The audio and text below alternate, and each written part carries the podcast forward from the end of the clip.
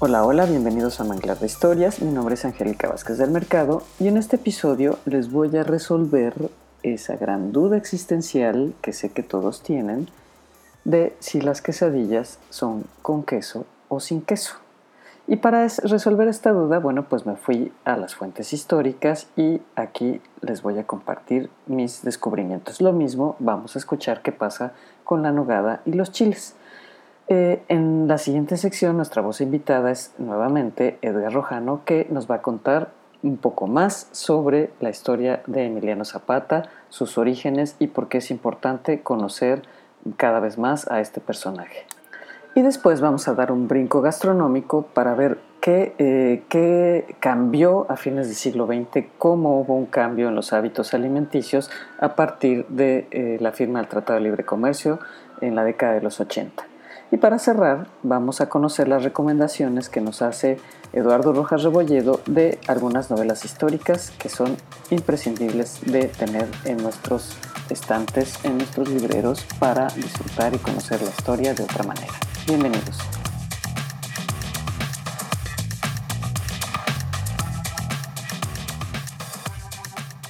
Pues ahora que en México es temporada de chiles en nogada y se pone de moda discutir si los si deben de ir capeados o no, bueno, pues yo me puse a investigar y acudí, como suelo hacer, a los libros, en una bonita costumbre que espero que muchos de ustedes compartan conmigo. Y entonces fui a buscar el cocinero mexicano, que es un recetario del siglo XIX, quizá el más importante, porque recopila recetas de distintos orígenes que se cocinaban popularmente en México. El libro se llama Cocinero Mexicano, las mejores recetas para guisar al estilo americano. Eh, lo editó la imprenta de Galván en 1831. Pero antes de que entremos a, esta, a este tema de los, de los chiles en nogada y a dirimir el asunto de que si las quesadillas deben ir con queso o no, déjenme les comparto una receta que me encontré en este cocinero mexicano que es digna de un aquelarre en una buena noche de septiembre, de octubre o de noviembre, no importa. Y miren, dice así, fíjense bien. Sopa de ranas. Antes que nada, le vamos a necesitar 50 ranas. No sé de dónde las van a conseguir, pero necesitamos 50 ranas. Les cortamos la cabeza, les quitamos el pellejo a los cuerpos y les sacamos las tripas. Hay que limpiar muy bien los muslos y los lomos. Tienen que quedar perfectamente limpios, nos dice nuestro recetario. Y ya que están así de limpiecitas, las echamos en una cazuela con una porción de manteca, de sal, pimienta gorda y un poco de nuez moscada. Se ponen las ranas a buen fuego y después de 10 minutos las dejamos tantito, las volvemos a meter a fuego más suave para que acaben de cocerse, las escurrimos y las echamos así cocidas en un mortero. Ahí le agregamos migajón de pan eh, remojado en leche con un caldo, se muele todo junto y luego se pasa por, eh, hay que, em, digamos, disolver un poco con un caldo para que con ese caldo con el que se cocieron y se pasa por la estameña, o sea, por una tela fina como si la fuéramos a cernir. Y al final, pues no sé decirles a qué sabe esto, pero eh, la idea es que se unta como en un pan y luego se come con sopa. Esta es nuestra receta de sopa de ranas.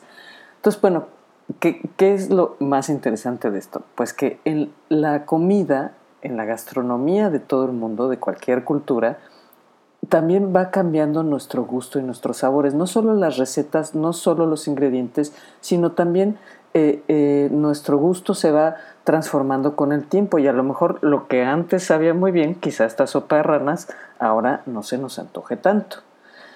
Y bueno, vamos a entrar a el dilema de si las quesadillas deben ir siempre con queso o no. Entonces, este cocinero mexicano habla de unas quesadillas que se llaman quesadillas de prisa. Les voy a decir rápidamente cuál es la receta. Dice, se hacen o compran tortillas chicas y suaves, se doblan por la mitad, se rellenan con queso añejo o fresco y o con el de cabra le echa un poco de sal. Se cocen con un hilo de escobeta o pita y se prenden, o sea, es decir, como nosotros hacemos ahora con los palillos, y eh, continúa el diccionario, el cocinero dice, se ponen sobre el comal para que se derrita el queso se quitan los hilos, nosotros quitaríamos los palillos para que no se vaya usted a lastimar su boquita y se comen acabados de hacer porque si no se endurecen y se ponen feas. Y nos dice también el recetario que algunos las fríen o las untan con manteca quemada y les rocian un poco de sal. Pero aquí, ¿qué es lo más interesante? Que también habla de unas quesadillas de chicharrón o de sesos, donde dice que, eh, por lo que cuenta la receta es como las, que, las quesadillas que comemos quizá en alguna esquina, normalmente las encontramos en la calle, con un, donde hay una, una señora muy amable que hace unas eh, tortillas muy ricas, la masa, le, eh, le, le, añade el ingrediente y las pone a freír en ese aceite bien, bien caliente, ¿no? Entonces, habla de estas quesadillas de, de chicharrón o de sesos o de, muchas, o de muchas otras cosas. Dice que prácticamente se pueden hacer de, con, con diferentes guisados, ¿no? Y ahora va lo más interesante. En 1845 se hace una nueva edición de este cocinero mexicano. Se llama Diccionario de Cocina o el Nuevo Cocinero Mexicano en forma de diccionario. Y como les decía, se editó en 1845 por la imprenta de Ignacio Cumplido. Y se presenta como una edición corregida, aumentada y mejorada, según dicen los editores. ¿Qué es lo interesante? Bueno, pues que si vamos a buscar el tema de las quesadillas, aquí nos dice claramente el texto. Dice, aunque este nombre indica una preparación dispuesta con queso, se llaman quesadillas a muchas en que para nada entra el queso y solo en la forma o en los dobleces se parecen a las que se hacen con tortilla de maíz. Luego entonces, dejémonos de rollos y aceptemos que las quesadillas pueden ir con queso o sin queso, ¿no? Esto creo que ir a la fuente, a la fuente original, nos ayuda, como siempre, a eh, resolver algunas de nuestras dudas. Ahora bien, ¿qué nos dicen estas dos fuentes del siglo XIX sobre la nogada? En ninguno de los dos eh, libros encontré eh, tal cual una receta de chiles en nogada. Lo que sí existe es una la salsa de la nogada, ¿no?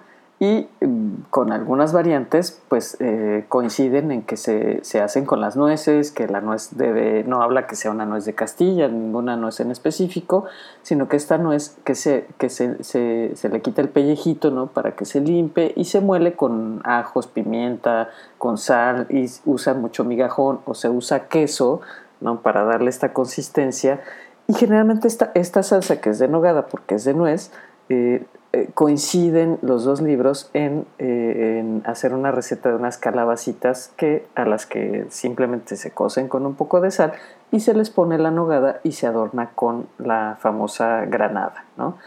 Dice que también esta nogada se usa mucho para, eh, para los pescados, que, pero también se usa para eh, para pulpa de carnero, este, quizá para unos chiles rellenos no especifica de qué van rellenos, pero en alguna de las recetas que muestra dice, bueno, nada más ponga el chile que, eh, que está frito, se fríe el chile, se pone en un platón extendido y se baña con la salsa de la nogada.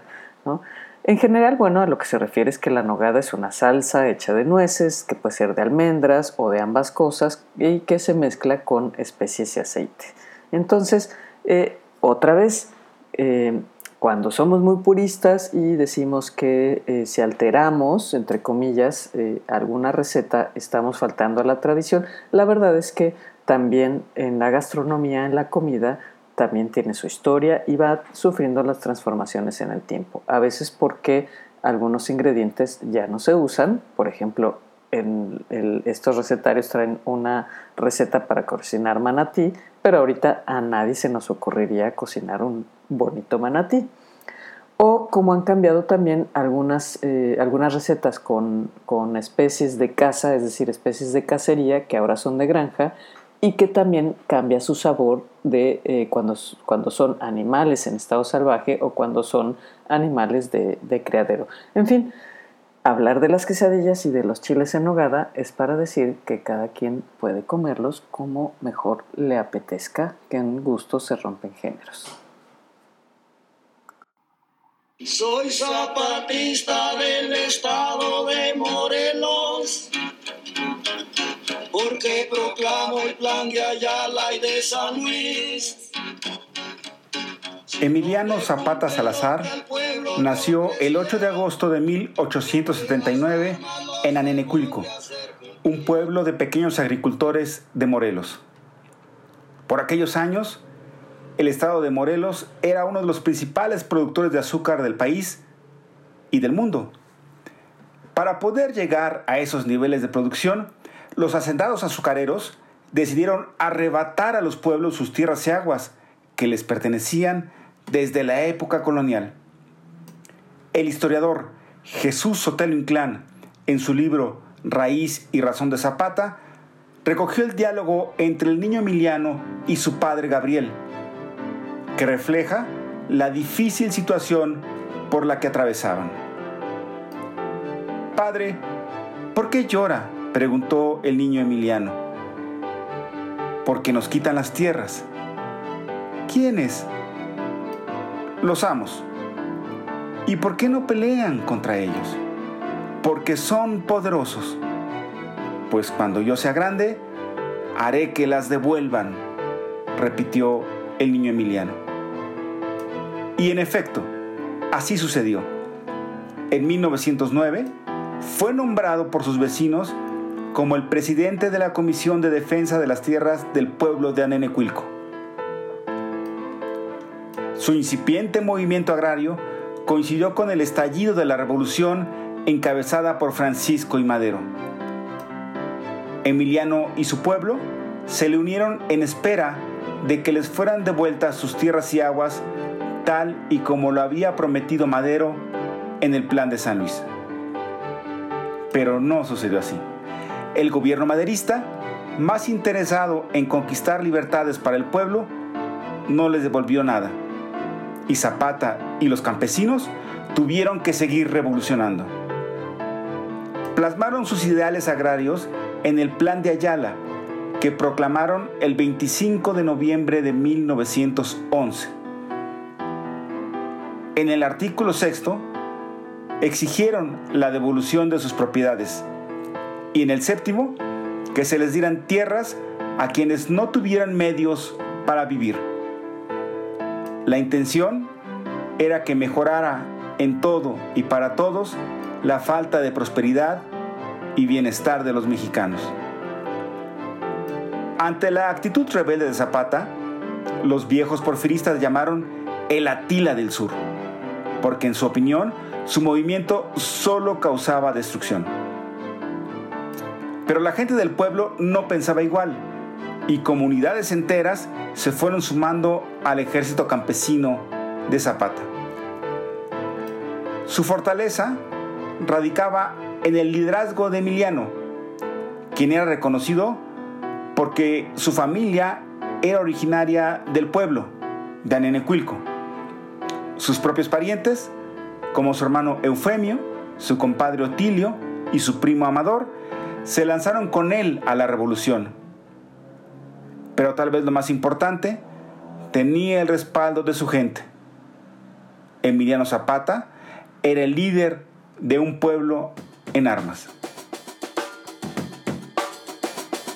Por su parte, el gran caudillo tenía como principio nunca traicionar a su pueblo y no los defraudó. Quienes lo conocieron decían que era buena persona, que sabía escuchar y que era justo. También se decía que era buen charro y enamoradizo, aunque solo se casó con Josefa Espejo. Como ningún gobierno atendió a sus demandas agrarias, peleó contra todos los presidentes de la época, desde Porfirio Díaz hasta Venustiano Carranza. La legitimidad de sus demandas agrarias y políticas hizo que su movimiento se extendiera más allá de las fronteras de Morelos. Los zapatistas dominaron Tlaxcala, Guerrero, el Estado de México y por momentos la capital de la República. Con su actuación revolucionaria, Zapata y los zapatistas nos dejaron vivas imágenes para la historia de la nación mexicana. Una de las más emblemáticas es la entrada de las tropas zapatistas a la Ciudad de México y la ocupación del Palacio Nacional en diciembre de 1914. Caray, fue uno de los momentos en que más cerca estuvo el pueblo de ejercer directamente el poder. Pero sin armas y con la persecución, en este caso, del gobierno carrancista, la victoria final no se pudo alcanzar. En abril de 1919 se le tendió a Emiliano una trampa para acabar con su vida. El coronel carrancista Jesús Guajardo fingió sumarse a sus fuerzas. Emiliano consintió. Para sellar su pacto, se reunieron el 10 de abril de 1919 en la hacienda de Chinameca, en Morelos.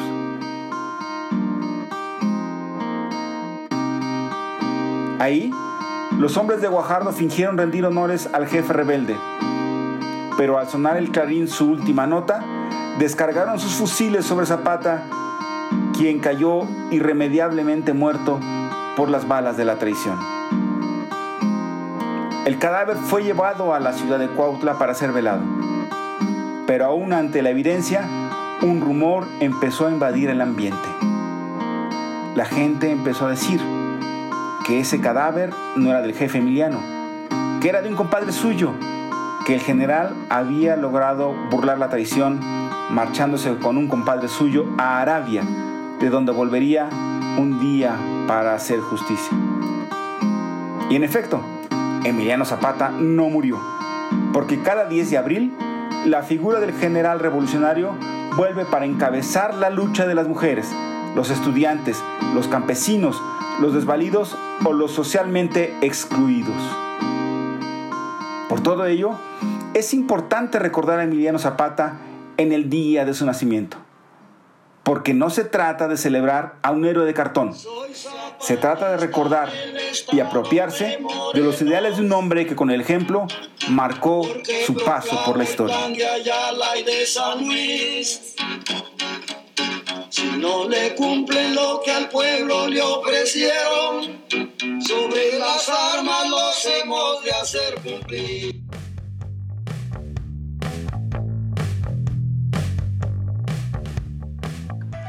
Gracias a Edgar Rojano, porque cada vez que nos habla sobre Emiliano Zapata y el movimiento zapatista, nos permite conocer y acercarnos más a el personaje, pero también al movimiento, a la revolución zapatista, tan necesarios para comprender ese periodo y el México contemporáneo. Y bueno, hace un rato hablábamos de eh, recetas y gastronomía mexicana del siglo XIX, eh, de algunos platillos que a la fecha se mantienen, pero ahora quiero platicarles una breve historia que ocurrió en nuestra gustada sección de los años 80, eh, cuando llegó a México la franquicia de McDonald's. Y es que, bueno, pues ustedes no me lo van a creer, pero mis contemporáneos lo recordarán, que el 29 de octubre de 1985, el, el periférico sur en la Ciudad de México, de pronto había un congestionamiento y una fila inmensa, cientos de personas haciendo fila para entrar, eh, ser partícipes de la inauguración de nada menos que el primer, eh, el primer eh, restaurante de la cadena McDonald's. Pero bueno, pues hay que pensar que era precisamente la década de los 80 el momento en que entra el Tratado de Libre Comercio y que todo aquello que anhelaba la clase media, que anhelábamos como clase media, ¿no? y que además veíamos en las series de televisión o en las películas, pues se convertían en objetos del deseo ¿no? de, esta, de esta clase media sobre todo.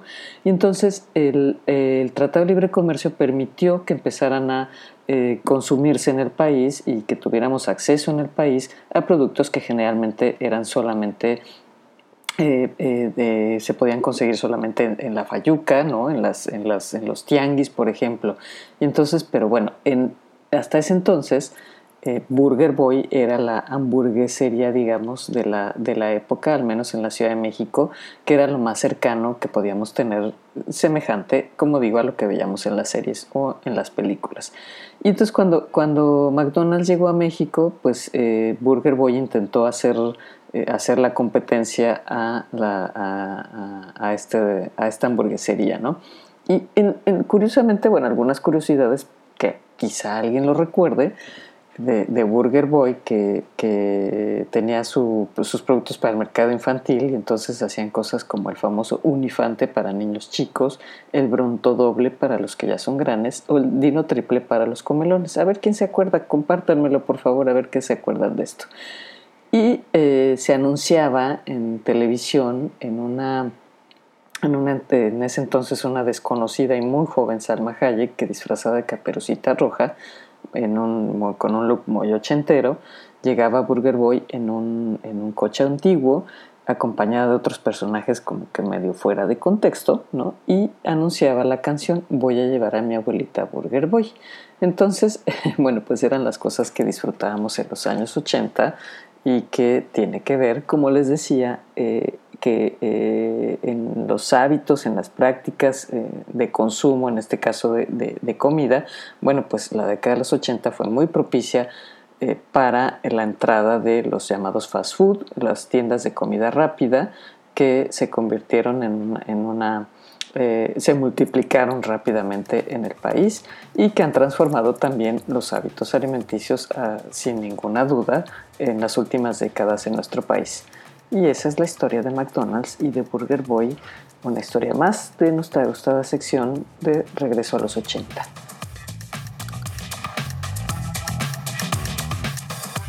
Si tengo que pensar en tres novelas históricas que me hayan marcado, tanto como escritor como historiador, me viene inmediatamente a la cabeza Noticias del Imperio de Fernando del Paso, Racero o El sueño de la razón de Francisco Rebolledo y Memorias de, Adriano de Margarillo Senar.